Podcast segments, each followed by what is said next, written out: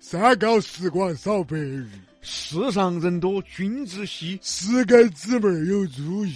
山上树木哎就有高低，东北城把武南戏，大竹罗汉是官军，西家有个学皇帝，吴家坡哎调戏自家妻。哎哎哎你烫着了是吧？ 顶苍狮野兽，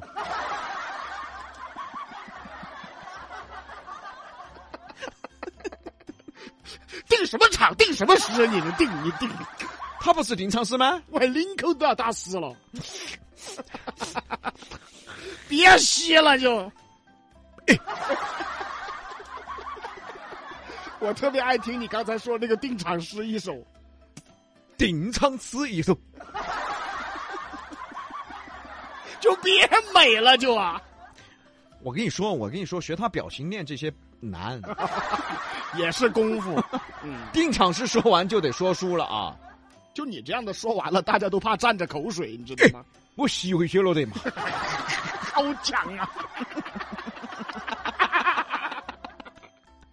所以大家一定要关注抖音看一下这儿表情啊，真的我都觉得像。 欢迎来到比洋百聊斋。蒲松龄先生为什么能说是流传千古？嗯，不仅仅是《聊斋志异》里面对世人世间的那种犀利的讽刺，更了不起的是，蒲松龄先生的内心是向往美好的。这一点真的很不容易，很难做到哦。蒲松龄先生写完《聊斋》啊，最后总结了两个字儿：我恨。他心中的怨气、心中的不满，对当时的环境、当时的官场和当时的科举那种恨呐、嗯，都已经深入骨髓了的。可是呢，依然内心保留着一份美好。这个太难得了。嗯，你看现在很多人嘛，也是怨天怨地的嘛，啥子都不满意嘛，负能量很重嘛。啊，你看他心头还有那份美好吗？不要说美好了，可能老妞儿都要跑了。哎嗨，所以啊，蒲松龄先生的内心境界啊，让后人所敬仰。这部书呢就可以看书，看出啊，他描写的阴间居然是美好的。一来代表着讽刺，讽刺当时的人间并不美好，而阴间也许是美好的。二来呢，其实就是内心当中啊保留的那份美好，嗯，不管是哪儿，人间也好，地狱也好，世间总是有那一份美好的。对喽，这就是值得我们所有人去学习的。欢迎来到《比洋百聊斋》香群第四回。上回书说到，燕仲居然到了阴间，他都不知道自己怎么来的，遇到了个小孩和一个妇女，长得跟哥哥燕伯一模一样。跟着小孩来到家里，居然遇到了自己死去的嫂子。嫂子一介绍，我的天哪，人家在这儿过得好啊！你看到的这个小孩还是你哥哥的二儿子，人家孩子都生两个了遇到的这个妇女还是你哥哥纳的妾。啊！别个还别个还娶了两个老妞儿，哎，小儿子九岁，大儿子十七八岁，人家都出去做生意了。都挣了七百多个亿了。那边票子这么大呀，嗯呐，哎呀，早晓得这边那么好，我早就该来了嘛。怎么你盼着走啊？你盼着走。哥哥去哪儿了呢？一打听啊，哥哥去要账了，有个姓李的欠了我们八个亿。嫂子，你们这边的票子太大了。哎，进了屋，让小儿子去找爸爸回来。不一会儿，孩子急急忙忙回来说啊，爸爸被李家的人打了。燕仲生气啊，急忙让这小儿子带路，终于见到了大哥燕伯。打走了这几个人，打的呀，耶，一坨子又打飞一个。这边的人硬是有点轻啊。哥哥燕伯站起来一看，哎呀，这是弟弟燕仲的嘛！兄弟重逢，有说不完的话呀。一路上，哥哥纳闷儿啊，兄弟，嗯，你是死了吗？我不晓得呀。啊死没死你都不晓得呀？哎呀，可能死了，可能没死嘛。那到底是死是没死？哎，你没看到勾魂鬼啊？啊，没看到黑白无常来找你吗？没有啊，那你也没有走流程吗？没有啊，到望乡台过奈何桥，桥头有个老张喊你喝汤，没有啊。再说了，老张喊我喝汤，我看到他我还不打他两耳屎，哪个喝得下啊？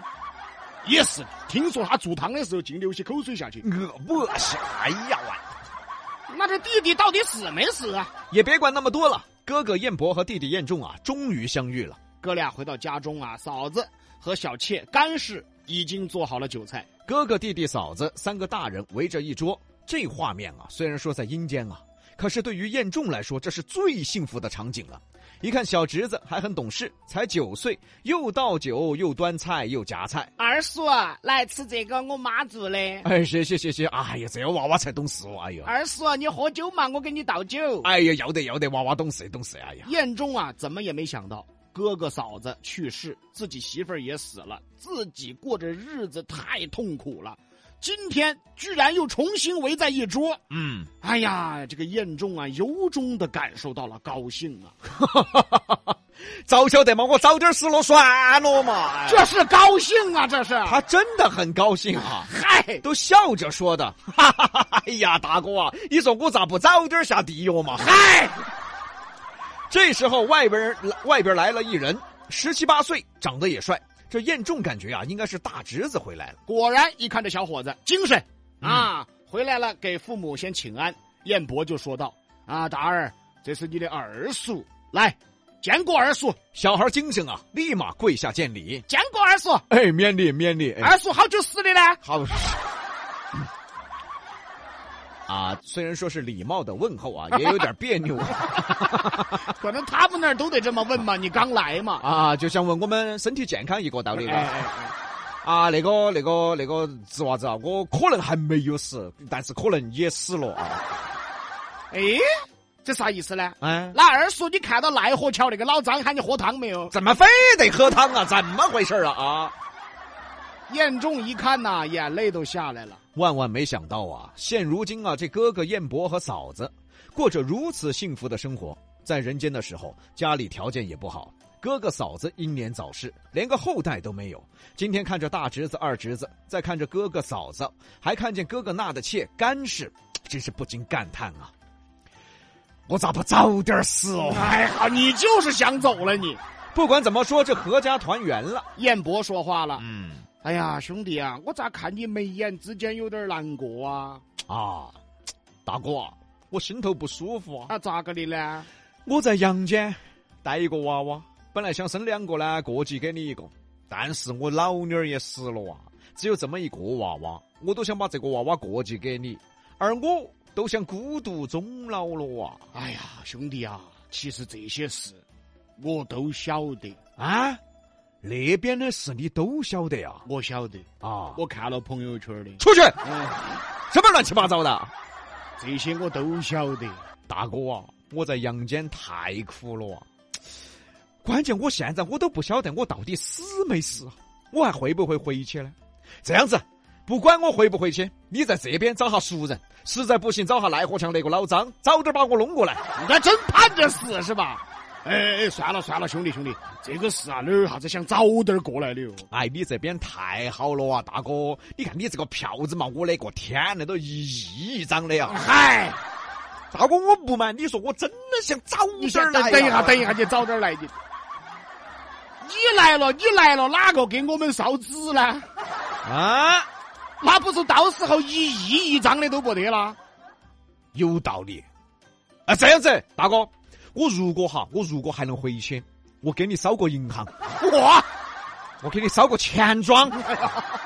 大哥，我那一个儿子我都想过去给你了，结果你这儿都两个娃娃了。大哥一想，是啊，这兄弟真是没得说，太好了，骨肉亲兄弟，那感情，你没到是现在说。哦，现在我哟，亲兄弟半年都见不到一盘的，哦哟，彦博一想啊，我这两个儿子，这个时候看到了小儿子，小孩儿嘛，看二叔不开心了，自己也不开心。看二叔掉眼泪儿，他自己也掉眼泪儿。这时候，彦仲看着小侄子开了个玩笑：“娃娃呀，哎，未必你愿意给我当儿啊。”为啥能开这个玩笑？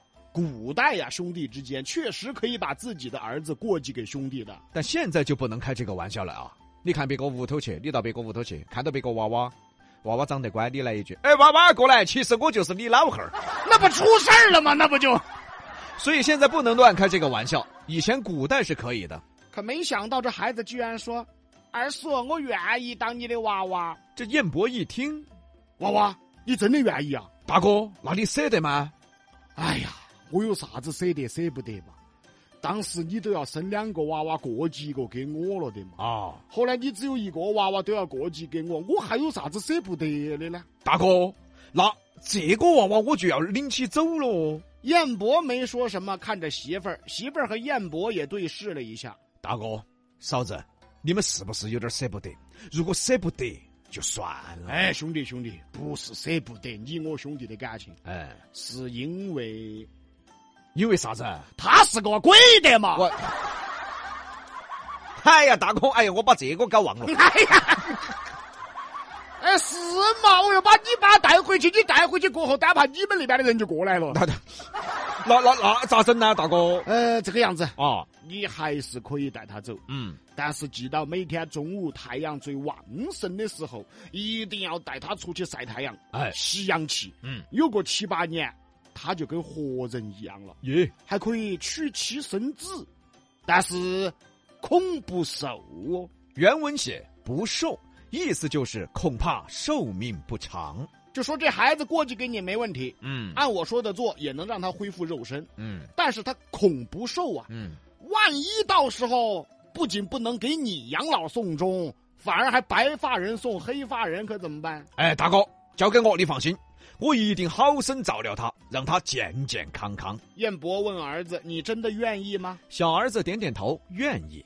燕仲也高兴啊，娃娃就跟我一起回阳间喽。小儿子也答应了呀。哎，皆大欢喜。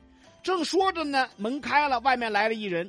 一个人影慢慢走近，又怕打扰大家，躲着躲着往屋里看。燕仲注意到了，是一个女孩儿，嗯年轻漂亮。嗯，开始看不清楚，后来仔细看一看，美女，嘿嘿嘿嘿，咋你喝汤 了？啥啥啥呀？不是，你咋变身了呢？你怎么？你喝了老张的汤了吗？你就就说是个美女啊。一看也年轻，开始还以为啊，呃，是哥哥还有一个女儿嫂子连忙起来介绍，啊，这个是你的小嫂子，干氏的妹妹，名叫香群。等一会儿，哎，这干嘛呀？听出门道了，李老师，我们这回书就叫香群，等于今天都摆了第四期了，主角才出来说啊。那我们下回再说。哎呦喂！